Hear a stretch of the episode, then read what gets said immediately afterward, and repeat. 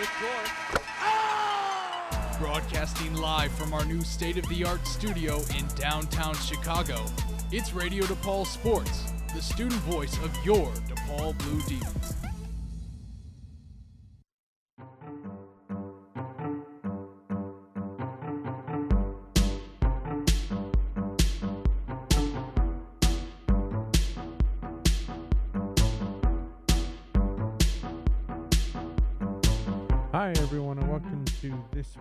Episode of By the Laces. My name is Bilal Malik, and this is my co host, Trenton Cito. How are you, Trenton? Bilal, I am absolutely fantastic. How are you Oh. doing? Glad to hear it. you were waiting for it, weren't you? I was. I was the way you the way you introduced yourself. You were thinking it might change it up, but nope. Consistency is key. I just wanted to keep you waiting, you know. Got to give Alright. a little bit of suspense to it. I'm doing pretty good myself. Thank you for asking, Trenton. Um, let's get into this. Uh, let's get into this week's show, man. We have a lot to uh, we have a lot to cover, and Yeah. not it's not pleasant. Yeah, you're right. It was uh it was a rather interestingly news-filled week, but I mean, we had this kind of week last week too, but not to this uh not to this extent. I mean, last week it broke after the show aired, so we couldn't even talk about it. But now, now we're getting to it. Um, John Gruden is no longer the head football coach of the Las Vegas Raiders after resigning after emails dating back 10 years of his have been made public knowledge. And there are not some pretty things that he said. He has insulted almost every group possible, and we'll get into this in a moment. But just your initial reaction when you heard the news. Yeah, um I mean, when they initially released the the first statement or the first, I guess, email, um that was like, okay, this is it's not good, of course, but it was just framed as this one this one email, right? Mm-hmm. and then it's only after that when more and more of these started coming out and then a uh, a New York Times article that detailed you know all of all of the emails and their content came out is when Yeah. Oh. Um. all of a sudden it became not just a single incident but it became a a complete problem of just disaster. yeah, just constant and frequent, you know, not just one time, but repeated. So what happened was in the beginning here um, was that an email was leaked out. I believe it was Friday of John Gruden about ten years ago, basically using racist stereotypes to um, go after DeMaurice Smith, who I who was like the NFL PA PA executive, and then. Gru- Gruden comes out and saying he's not a racist. He's none of what said it. It was a mistake. Whatever, whatever, whatever. It was then later on Monday when this New York Times article that Trenton just mentioned came out saying that it wasn't just a one one-off occurrence. This man has insulted and attacked multiple groups. Uh, include uh, homophobic and misogynistic remarks and on top of these racing racist statements of DeMaurice Smith, and that ended up leading to his resignation as the head football coach of the Vegas Raiders. Uh, the statement, the statement released saying, "I resigned as head coach of the Las Vegas Raiders. I love the Raiders and do not want to be distraction. Thank you to all the players, coaches, staff, and fans of Raider Nation. I'm sorry I never meant to hurt anyone. Well, it's too little, too late, honestly. And he's he's hurt everyone he could hurt. So Yeah, and it's it's interesting just how how these emails came about yes, and how they were their how they were found out. this wasn't an investigation into John Gruden. This was an investigation into the Washington football team, and two because there had been a history of complaints of their workplace culture, and so the league initiated an investigation. I think they looked into um, close to 650,000 emails, and these Gruden emails came up because these me- some of these messages were sent to uh, Bruce Allen, who was the former president of the Washington football team. So if it wasn't for this investigation to Washington, no one would have looked to find these Gruden emails, and Gruden would still be coaching the Raiders as of this week. Right. And uh, to add to that, the NFL has continued to state that they're not going to release any more emails or reopen the investigation into the Washington football team. Yeah, um, and that there's one reason for that because the owner is the one who paid the bills. They're the one who control everything. So when you release this finding like that about the ownership um, about a team, it, it won't turn out well. So, but putting it on a on a coach is different because, from my understanding, is that the league wanted action to be taken, but they didn't want to be the ones to actually initiate the action. They wanted the Raiders to take action. So what they started doing is started leaking out information, and eventually, these emails got uh, caught up in it, and that's that's where we ended up. Yeah, it's uh it's been it's been crazy just in terms of how much the entire NFL community has looked at this, but also of course you're going to get big coverage by all the news organizations. I mean, this is a this is a big issue. This isn't just a football story. This Right. is like everywhere. Like every major like um news outlet in some capacity over the past couple of days has been covering the story.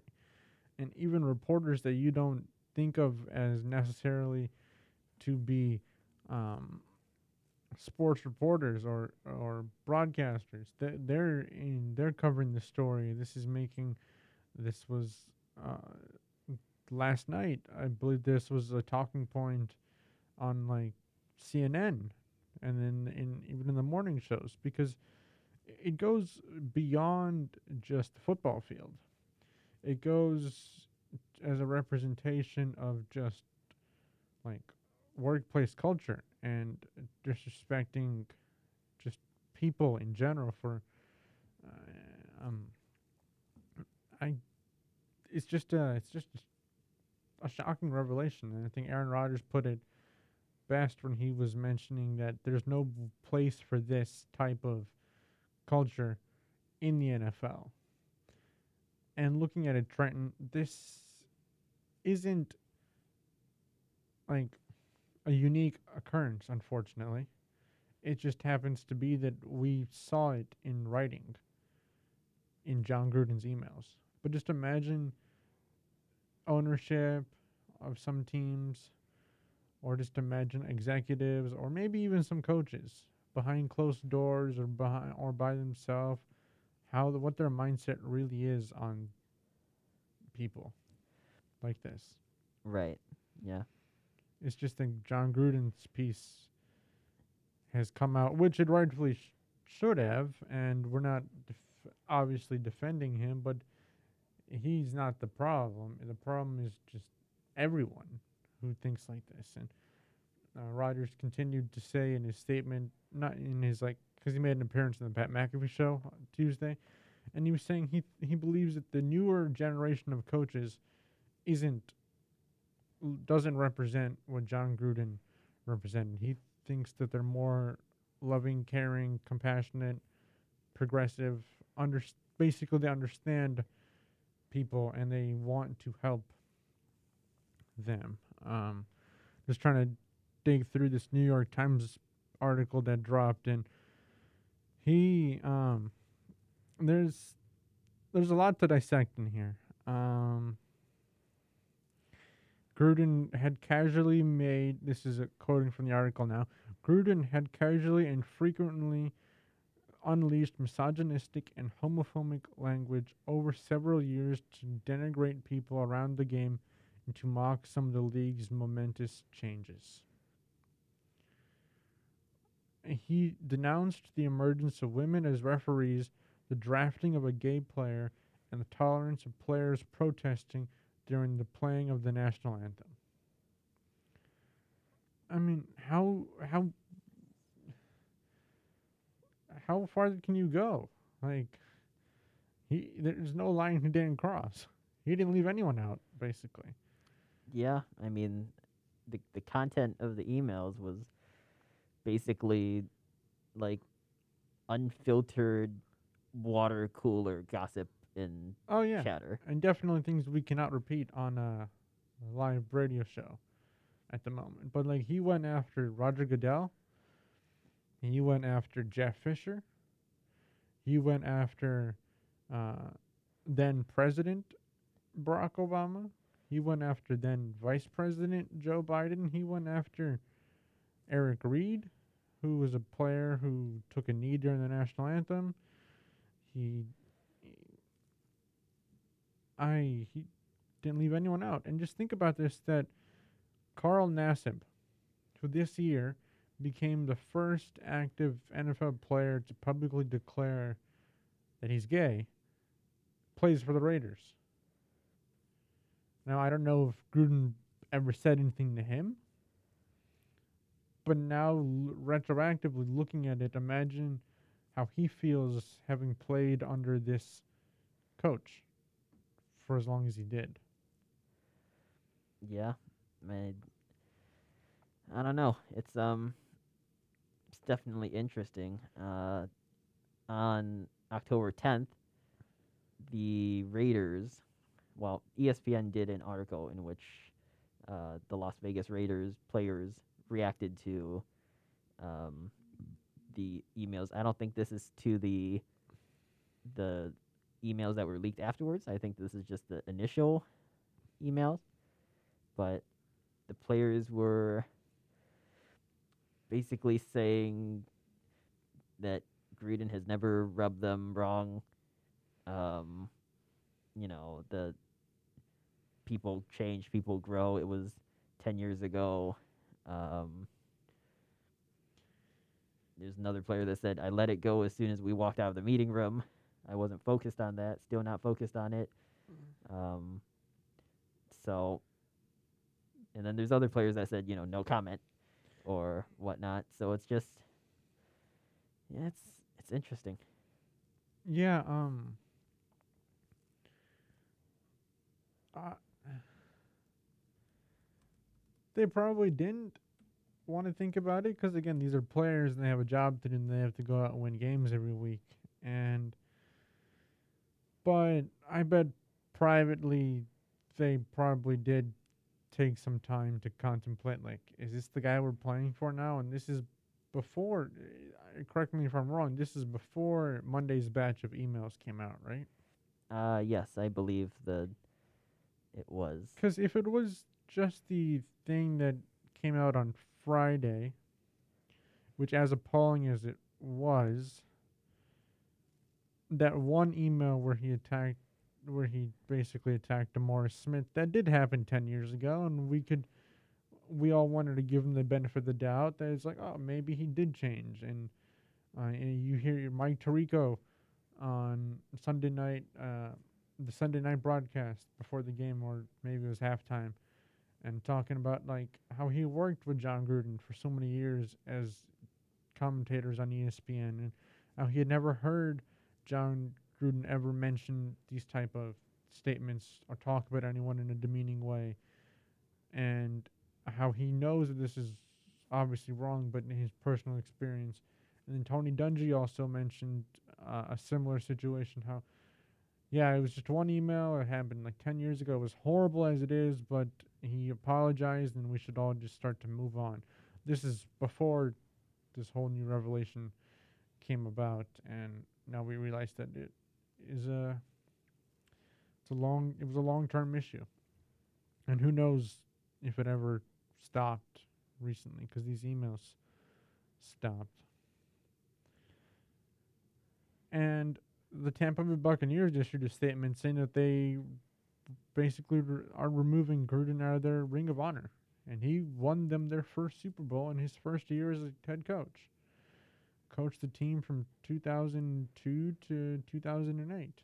So Yeah. Although uh, perhaps some may say that he won as a result of uh, Tony Dungy's email after they uh, were were traded. That was that was one of the only, uh, or at least one of the more recent coach coach trades. yeah, I don't uh, I don't remember any coach trade happening in recent memory.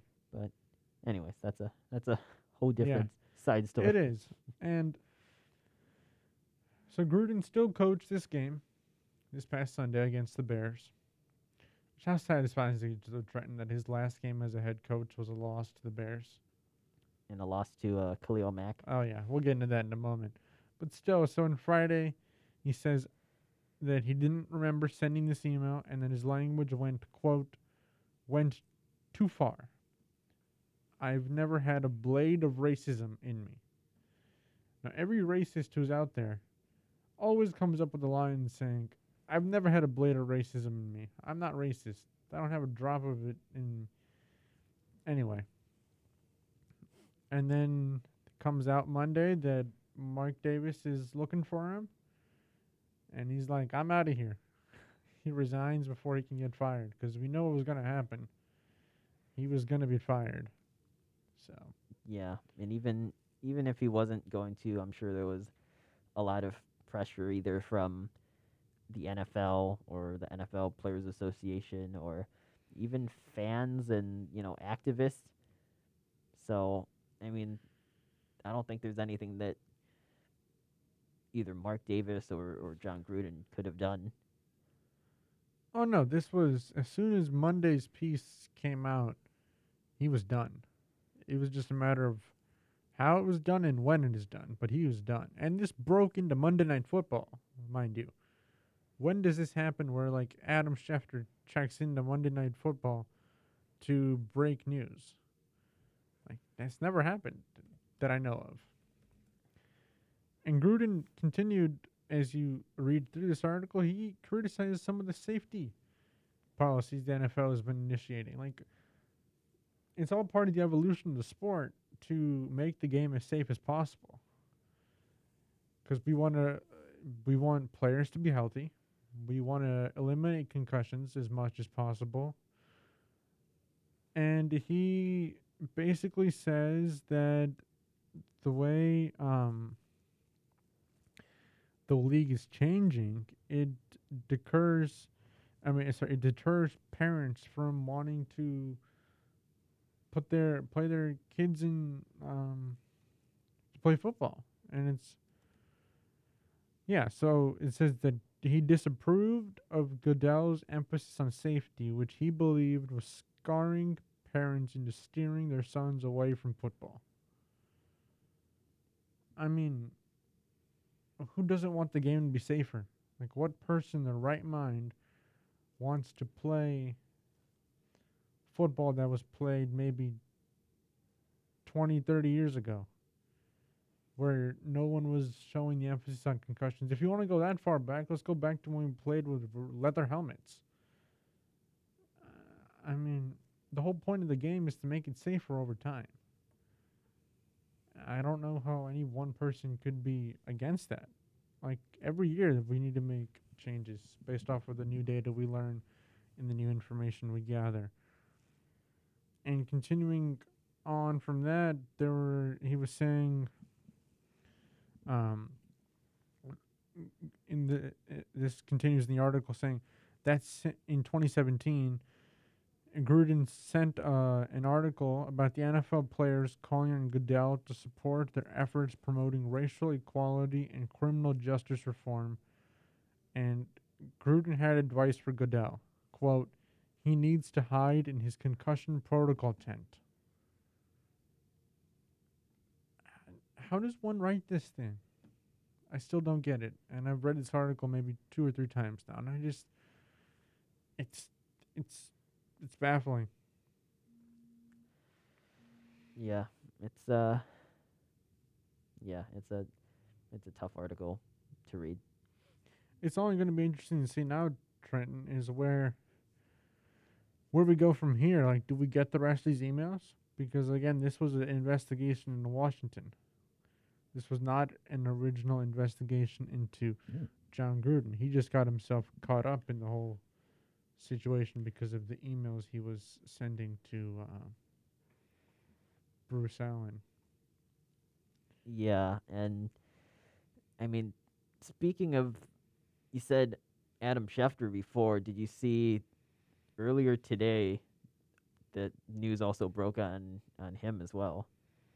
Um, and that as part of the six six hundred fifty thousand emails from that investigation, um, they found that Adam Schefter had also emailed uh, Bruce Allen, and he sent a raw, unpublished story to Bruce Allen, asking if there was anything in there that needed changing, needed to be added, or needed to be tweaked, and he called Bruce Allen Mr. Editor.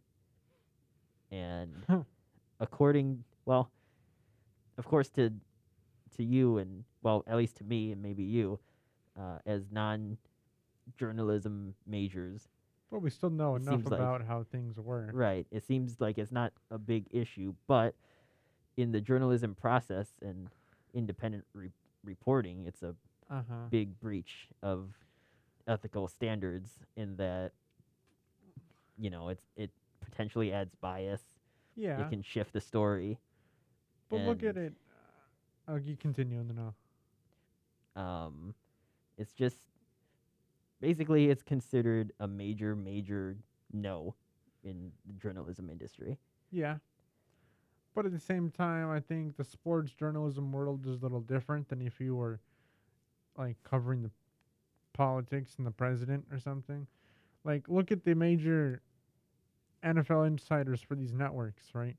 We got Ian Rapoport for the NFL Network, and we got Adam Schefter for ESPN. That's basically it, the top people. And there's got to be some connection, some really close bonding connection between these insiders and players and coaches and executives that they cover, which obviously I don't really agree. I don't agree with what Schefter did, but if you wanted more information, I mean, you get why he did it, right? And Schefter is also probably the most respected, one of the most respected people in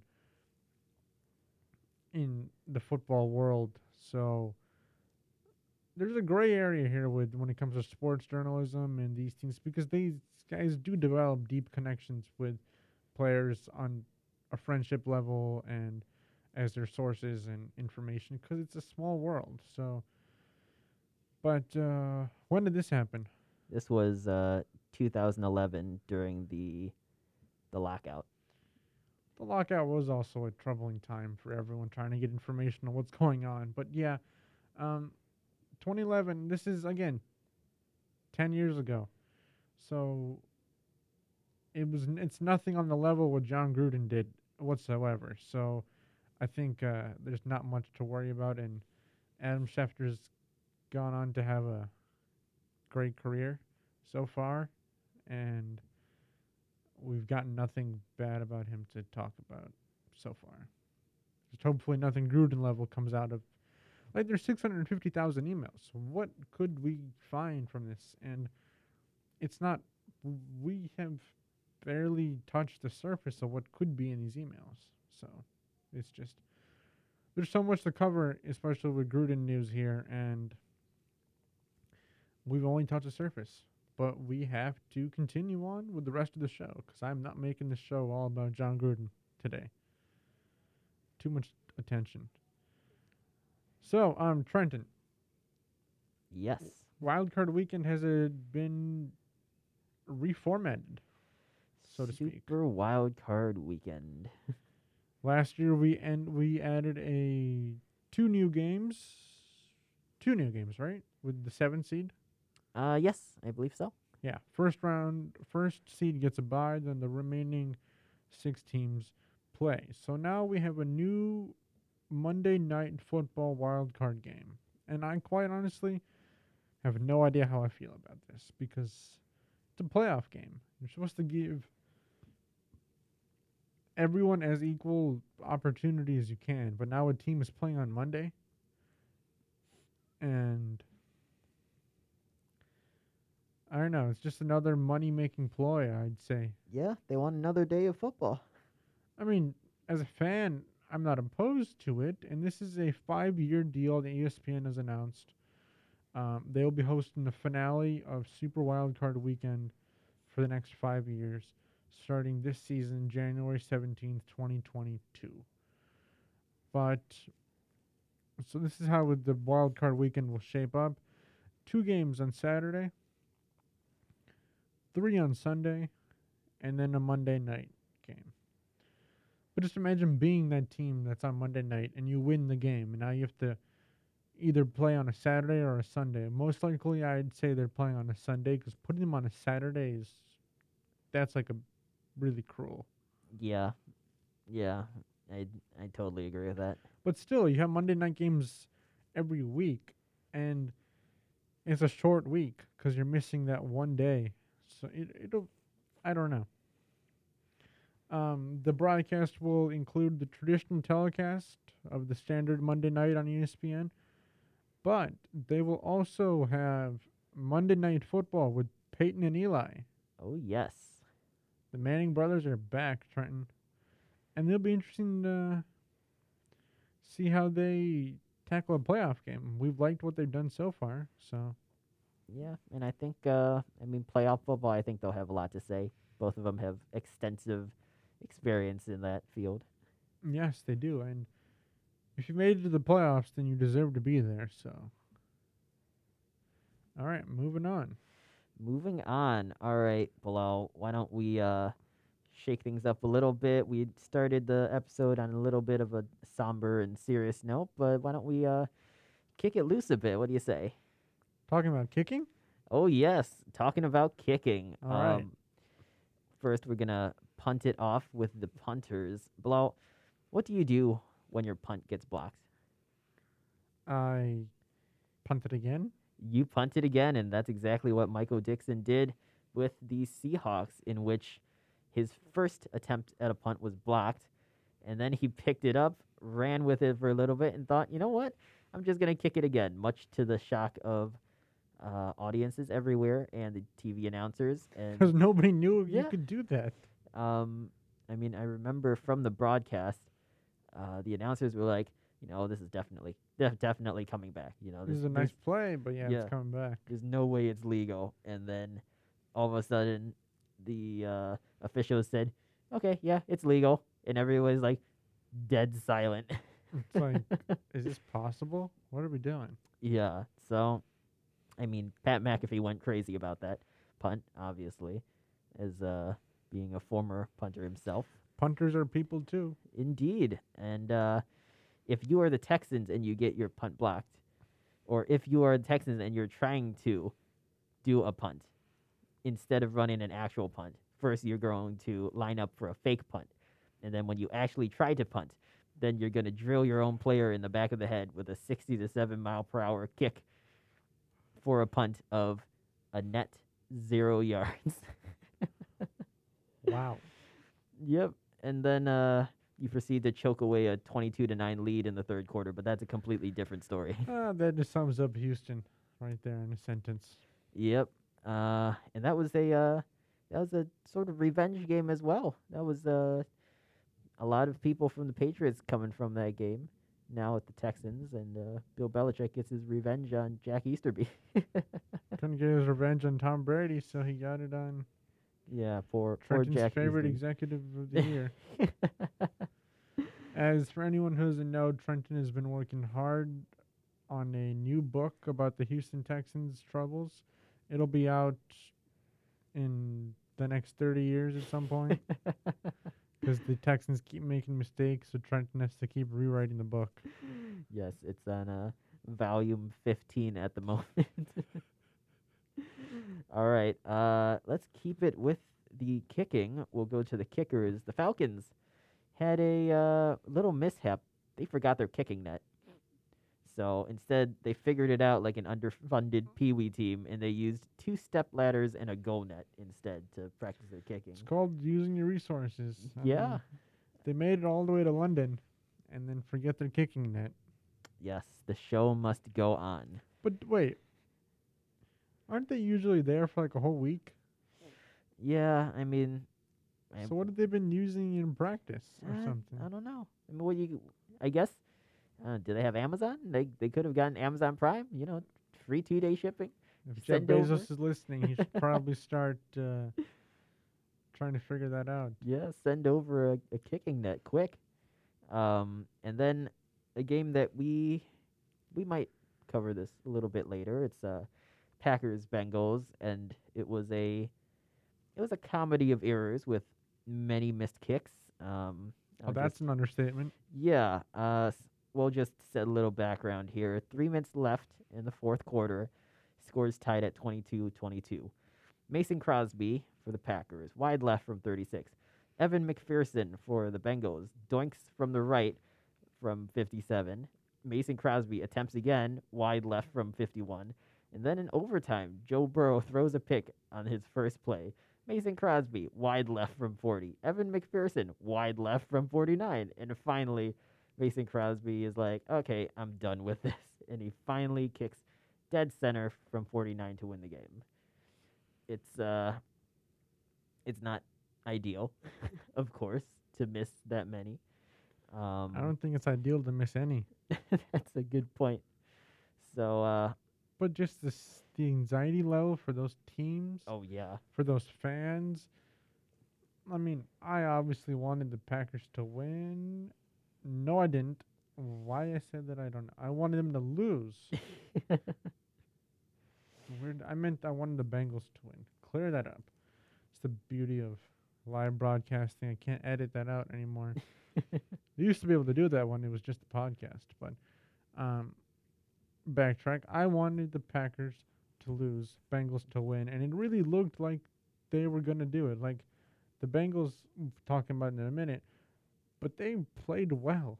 Joe Burrow played well, and they really um, stuffed Aaron Rodgers at times. But then, of course, it comes down to Mason Crosby. mm-hmm. Who has he was it last year or the year before that he had a stretch where he was just not kicking well at all. But they kept with him and eventually he That's happened a couple times in his career, I believe. Yeah. And seems like the guy has just been around forever. So Mhm. So hopefully, uh, hopefully this final kick was able to boost his confidence level, or you could say, kick his confidence I level up it. a notch. I, I hope it doesn't. I hope it declines, like the Houston Texans oh no, not not to that or level. like. Jon Gruden. Because Uh, again, we're pl- the Bears are playing the Packers this week, so we don't need Mason Crosby to make a game-winning field goal anytime. But uh, which is true. Uh, and then keeping on with a little bit of Houston Texas news, uh, they released Anthony Miller, who is of course a former Bears wide receiver. oh, I wonder why. no idea, but he left. Uh, quite possibly what I believe to be one of the worst teams of the NFL at the moment, only to potentially be signing with the one team that is somehow worse, the Jaguars. But the Steelers have lost Juju Smith Schuster for a little bit with uh, shoulder surgery, probably out for the season, actually. So Anthony Miller has signed with the Steelers practice squad instead. So he's finally landed somewhere a little bit better for him, perhaps. He'll find a way to punch his way out of there. So Oh, and you mentioned punching. Are you ready for the stat line of the week? bring it on. Wide receiver for the New York Giants, Kadarius Toney, rookie, I might add. He is uh very elusive, very quick, and he had a very great stat line this past week. 13 targets, 10 receptions, 189 yards, one punch, one ejection. Can you can you have more than one ejection in the game? Uh, I don't believe so, but I'll tell you what, if you do manage that, you will be a legend. Let's try to figure that out. Like, let's see. All right. And there's the Giants are going through some injuries too. Yeah, the Giants are uh, not looking so good right now. Saquon Barkley after a play was over, didn't see where he was walking and rode his ankle. When you looked at the replay, it looked awful. And uh, anyone anyone who ever looks at our note sheet and the way Trenton writes these notes, it always um, cracks me up. it's uh, it's just a, a very accurate representation of what happened. But um, this is how he's written it. Saquon Barkley doesn't see where he's walking and rolls his ankle. I mean, Swells to the size of an apple, likely to miss two to four weeks. I mean, that's uh, that's exactly what happened. That's all the details you need. Um, and also Daniel Jones suffered a concussion in that game, which is, of course, not good. Afterwards, when he got up, he was definitely wobbly. Somebody definitely need to stop him and sit him down. And luckily, Jayron Kearse, who is from the Cowboys, uh, did not hesitate in running towards Daniel Jones and keeping him from falling before even his own players or trainers could get to him. So shout out to Jayron Kearse. That's for, called sportsmanship right yeah, there. for seeing another player and an opponent in in danger and making sure that that he's all right. So shout out to him for that. And uh, keeping up, finishing up with the injury news: Juju Smith-Schuster shoulder surgery, going to be out for the season. Joe Burrow had a possible throat contusion that he was in the hospital for, and they're on. They put him on quote voice rest at the moment, so he's not talking, and they're working on a silent count for him against the Lions. Tom Brady's on the injury report, not for old age, but for a slightly injured thumb on his throwing hand. But he said it's mostly discomfort, not really serious, and he says he's had worse injuries. Speaking of uh, injuries on some other fingers, Russell Wilson is going to be out for about a month with a, uh, a dislocated finger, I believe. It was did not look pretty in game.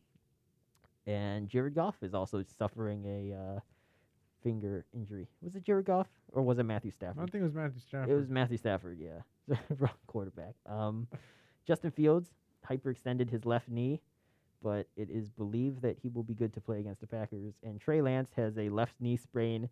He is currently week to week. Uh, his status is unknown at the moment, which is not good given Jimmy Garoppolo is also out. And finally, Clyde Edwards-Helaire, my favorite running back, has a MCL sprain, and he's going to be out for a few weeks. And that just about wraps up the injuries. It's a lot of injuries this week. Yeah, and definitely a lot of quarterbacks injured as well. Yes, sir. Moving on to power rankings, we have a new number one team for this week on the NFL.com power rankings, starting off with the Buffalo Bills, moving up two spots to number one, previously number three. Arizona, the undefeated Cardinals, have dropped one spot to number two. Tampa Bay Buccaneers have moved down one spot to number three. Dallas Cowboys up two spots from six to four. Los Angeles Chargers up two spots from seven to five. Green Bay Packers down two spots from number four to six. Baltimore Ravens down two spots from five to seven. Rams up one spot from nine to eight. And Cleveland Browns up one spot from 10 to 9. And the Kansas City Chiefs are rounding out the top 10 with n- dropping from number 8 to number 10. Yeah, it's uh, a lot of little moves in the top 10, which is, I suppose, good to see just because that means, you know, it's starting to stabilize a little Uh-huh. bit. Um, these are good. These are the, the top teams, at least at the moment, and possibly for the foreseeable future because and it it's has interesting stabilized. to see. Oh, sorry about cutting you off. Um, but it's interesting to see um, how these teams end up like winning games at times, still drop a one or two spots, but they still, like you said, are in the roughly like I don't believe this top ten has really changed at all the past few weeks. Um, looking at the Saints though at number eleven right there, right on the edge here, they moved up eight spots from number nineteen to eleven, and they're I mean the Saints are sitting at three and two, so five games in without Drew Brees, Jameis Winston steadying the ship at three and two. So. Although, although you could say you got the entire uh, Jameis Winston experience in this past game. He was he he threw a a deep deep touchdown pass, I believe, and then after that he threw a typical Jameis Winston interception, and then he had a fumble, and that was all in like the first quarter or the first half. It's an all for one experience right there. right? It's a whole roller coaster. The Titans moved up six spots from number 18 to 12. And any other major movements? Ah, the Raiders dropped seven spots from number 11 to 7. I wonder why. Number 11 to 18. I, I don't know why that happened. Oh, I think I think I know why actually. Oh, you do? Okay. I don't think they take that into consideration when they make the rankings, but maybe they do. What do I know? Perhaps. Uh, and then I guess another big shift is that the Seahawks dropped from number 12 down nine spots to 21, which is likely because Russell Wilson's going to be out for about a month. And I could see them dropping even more over time. Hey, but the Bears moved up six spots from number 29 to number 23. And I think we're making our way up there, Trenton. Yeah, slowly, slowly, slowly. How about we take a little look at the bottom of the list, see if there's any big changes. Whoa. The Texans. The Texans. The Texans have moved up two spots from number Yes. 32 to number 30. You know why? Why? It's because the Tyrod Taylor curse is continuing because in that game against the Patriots, rookie quarterback Davis Mills looked like a superstar. Yeah, but he couldn't win the game, so. Yeah, but that's not a that's not a sentence I thought I would say. Hey, and the Jacksonville Jaguars have found themselves back at number 32, dropping two spots from number 30 to 32. Yes, it's uh well, they spent most of last season at that spot or was it the Lions? Might have been both. not going to lie. Yeah. Jacksonville has not won a game since last year's season opener. I I thought I saw a stat somewhere that they haven't won a game since they had uh, Gardner Minshew. Yeah, I think that's true. Uh, I mean, it's not like they haven't lost 20 s- games in a row, which is the longest streak since 1977. Moving on to quarterback indexes. Tom Brady has moved up this week to number one, the GOAT, up three spots. Justin Herbert right behind him at number two, up three spots. Dak Prescott dropping down one spot to number three. Lamar Jackson up two spots to number four. Kyler Murray down four spots to number five. Patrick Mahomes dropping three spots to six. Derek Carr steady at seven. Josh Allen up three spots to eight. Russell Wilson steady at nine. And Aaron Rodgers rounding up the top ten at number ten. yeah, it's uh it's a pretty loaded top 10. There's a lot of This is gonna change though, I feel. Russell's gonna right. be with the, with him being out for as long as he's going to be out, I don't think he's going to be a number nine. Uh, he'll probably be off the list for some time, and Geno's going to come on because they only rank the starting quarterbacks. So, Mm-hmm. so this top ten might change a little. Some people who are at the bubble here might make it um, into the top.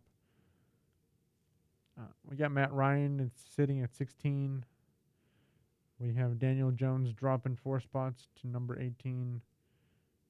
No major changes here. I mean, Jameis is at 21. Sam Darnold dropped five spots to 22. Um, Zach Wilson is number 32. So, Yeah, it has been a good season for Wilson. For Zach Wilson, I should say. The the younger Wilson. I mean, it is the New York Jets. So, that's all I could leave it at that. So, we got some games to cover. yeah, we had a lot of exciting games this week. What's the first one up on the docket? First one up is the Browns and Chargers game, in which the Browns became the first team in the Super Bowl era to score 40 points in a game, not have any turnovers, and still manage to lose. Which is, if that's not the most Browns thing I've seen, then I don't know what is. I mean, the Chargers only did score 26 points in the fourth quarter, so Yeah, it's it's pretty crazy, isn't it? like you can play as good as you want, but if your team allows more points to the other team, then you're gonna lose. That's just how it works. Yeah, that's uh, you know, football is about one thing and one thing only. If you score more points than the other team, you win. exactly. Who cares how many yards you throw, how many touchdowns you throw, how many yards you rush, how many sacks you get? In the end, all that matters in this business is wins and losses. oh, that was the most Booger McFarland quote I've ever made. Booger will be proud. Yep. Um, and this this was a crazy game in which, you know, Baker Mayfield did pretty well, twenty three of thirty two, three hundred and five yards, two touchdowns, zero interceptions. But the run game, Nick Chubb, twenty one carries, one hundred and sixty one yards, one touchdown. Kareem Hunt, twelve carries, sixty one yards, two touchdowns. And on the other side, the Chargers, they were not running much, but Justin Herbert, twenty six of forty three. 398 yards, four touchdowns, zero interceptions. I mean, one team runs, one team passes, both teams score. Exactly. Look at these teams. I don't know. Let's say maybe four years ago, five years ago, they would not be scoring 42 and 47 points respectively. It's like the Browns scored 42 points. Like just a few years ago, this team went one in 15 and 0 and 16, and it's like, how did this happen? Yeah, it's uh, it's Kevin Stefanski. That's all I can say. Yeah, I agree. All I think they finally found their head coach of the future. and uh, moving on to another game that was kind of a, a surprise. We thought this game might have been the big scoring affair, but instead it what uh, it was for one side. Buffalo Bills, Kansas City Chiefs. Uh, I believe you chose the Bills. I chose the Chiefs. So props to you on that. Oh, thank you very much. Buffalo Bills 38, Kansas City Chiefs 20. The Kansas City Chiefs offense was basically dinking and dunking the entire game. No big plays that they're known for. And their defense just got absolutely shredded. I mean, what's happened to the Chiefs? It's here's an interesting stat that I found from Next Gen Stats in that the Bills blitzed Patrick Mahomes on zero out of his 56 dropbacks.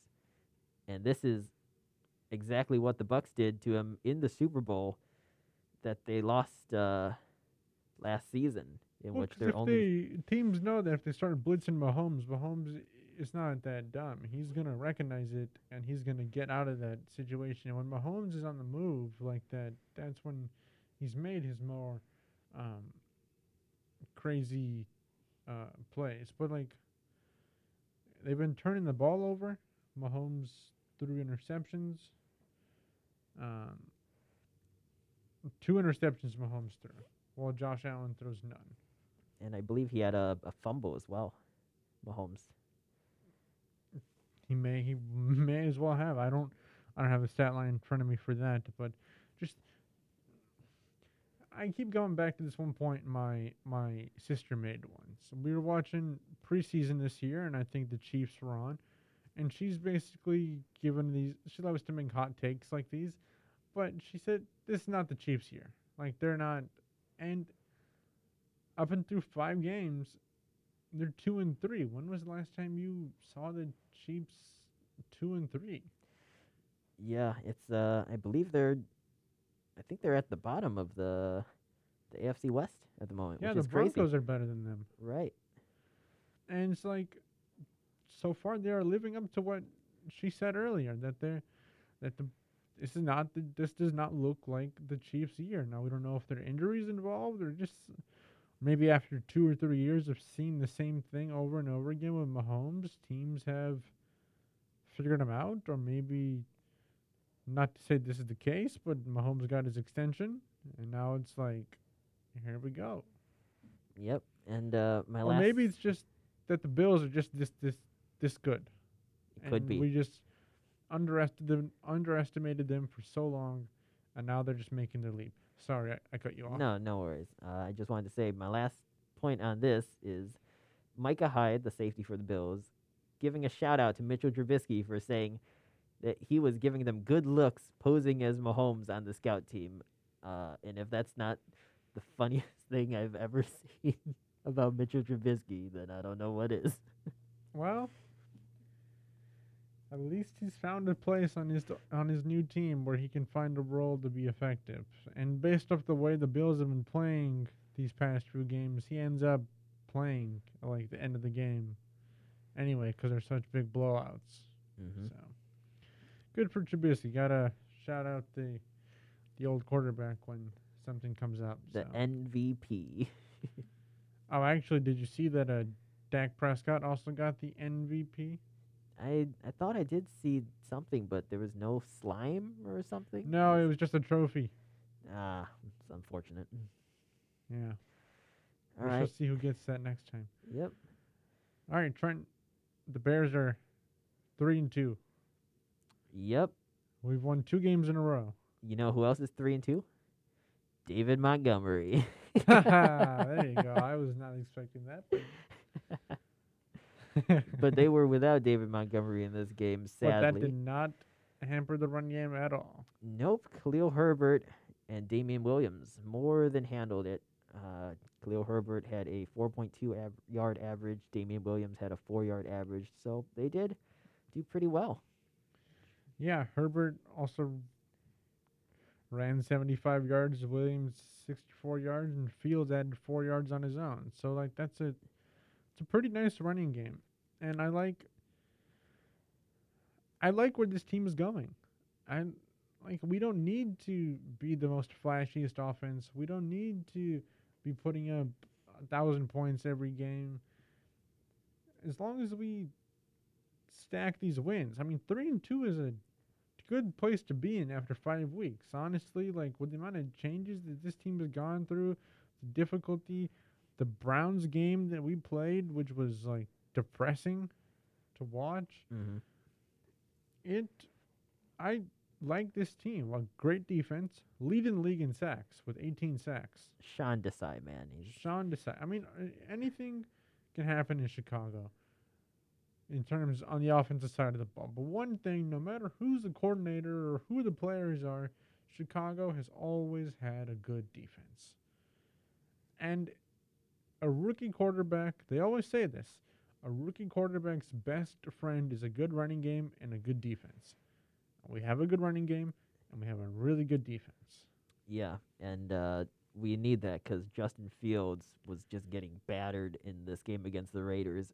It Ye- got better or as time progressed, but Mhm. yes, he was, and the Raiders were being aggressive, and that came back to bite them a couple times because of roughing the passer penalties because Mhm. they felt it was a little too aggressive. But and then it helps with his development, right? If he's not, doesn't have to be the guy at every time. If you can, if you make a mistake, you can trust that your defense will probably bail you out. It's a very beneficial pe- thing. Yeah, and uh, a little bit towards the end of the game, the offense slowed down a little bit. The defense started letting up a little bit, but in the fourth quarter, both of them came up clutch. Two field goals by Chicago to salt the game away, and uh, the defense forced a turnover on downs as well. So, Cairo Santos, mhm. the kicker who, I mean, we have a kicker. Yes. After after going a couple years after Robbie Gould leaves to not be able to find a good kicker, I think we've done it. We found a good, reliable kicker yes, and and thank goodness for that. because it's coming. It's coming very beneficial over time. But this was a good team win. Um, everyone did their job, and it's going to be interesting to see where this goes from here. We got Packers coming up this week, and I think this defense is get hitting their stride at the right time. Again, like I said, 18 sacks, five sacks for Mack, four and a half sacks for Robert Quinn. Imagine those guys coming on the edge, hitting Aaron Rodgers, disrupting the pass rush. It's going to be um, a good game to watch, and I really think that this defense can hold their own against the Packers. Yep. All right. Well, I think that just about does it for our coverage of games. So why don't we pick next week's games? How are we doing in our picks? Um, Trenton has is running away with this thing. Like last year, must have really hit him hard. 'cause, uh, yeah, I, I couldn't sleep anymore. I was thinking about it so much. Trenton is g- finished out last week. Um, actually, sorry, he finished out the overall season so far at 57 and 23, while I'm at 50 and 30. And so Trenton is coming coming into week six with a seven point seven game lead. So I got some work to do. So who are you taking with the Buccaneers at the Eagles? Ooh, Buccaneers, Eagles. I'm gonna take the Bucks here. Bucks as well. Dolphins at Jaguars. Ooh, I'm gonna take the Dolphins. Dolphins too. I don't see the Jaguars winning a game anytime soon. Chiefs in Washington. Gonna take the Chiefs here. Chiefs. Rams at Giants. Rams. Rams. Texans at Colts. I'm gonna take the Colts. Colts. Bengals at Lions. Uh, you know, initially I wanted to take the Bengals. I think I'm gonna change it now. I'm gonna take the Lions. They get their first win. Oh, I'm taking the Bengals. I need this is gonna be one of those games that helps me close the gap. Packers at Bears. gonna take the Bears here. Same here. Bears. Chargers at Ravens. I'm gonna take the Chargers. Uh, same here. Trenton, can we pick some games that are not the same? I need to close this gap. Can't help it when all of these uh, matchups are so lopsided. Yeah, it's true. Vikings at Panthers. I'm gonna take the Panthers. Panthers. Cardinals at Browns. Cardinals undefeated. Cardinals. Raiders at Broncos. Broncos. Broncos. The Raiders have too many issues. Cowboys at Patriots. Cowboys. Cowboys. Seahawks at Steelers. Gotta take the Steelers here. Steelers as well. No Russell Wilson. And I think the Steelers are a better team right now. hmm Bills at Titans. Gonna take the Bills. Oh, come on. Bills. One game is the difference maker One here. game. Bengals at Lions. I'm counting the Lions because, hey, the if nothing changes in the rankings, and I'm down by another game, at least it's not like ten games. But That's I thought this was gonna be a week where I could make some ground. And for anyone listening, we do not um, confer when we make these picks. We make them separately and we then share it on the show. So uh, it just happened to be all but one are the same this week. So yeah, which has has not been the case in uh previous weeks. no, it has not. So I think that does it. We had a jam-packed show and a lot to cover, and there's probably going to be more to cover leading into next week. But Yeah. uh, thank you for listening to Buy the Laces. We'll be back next week with another episode. If anyone missed any part of the live recording of the show, the episode will still be up in its podcast form soon, as it has been for months. And we hope you have a great rest of the, your week. Don't forget to follow us at Bill Malik 15 and Trenton underscore Cito. Please stay safe and enjoy another week of football. This week's punting story is gonna be three punters on the field at the same time.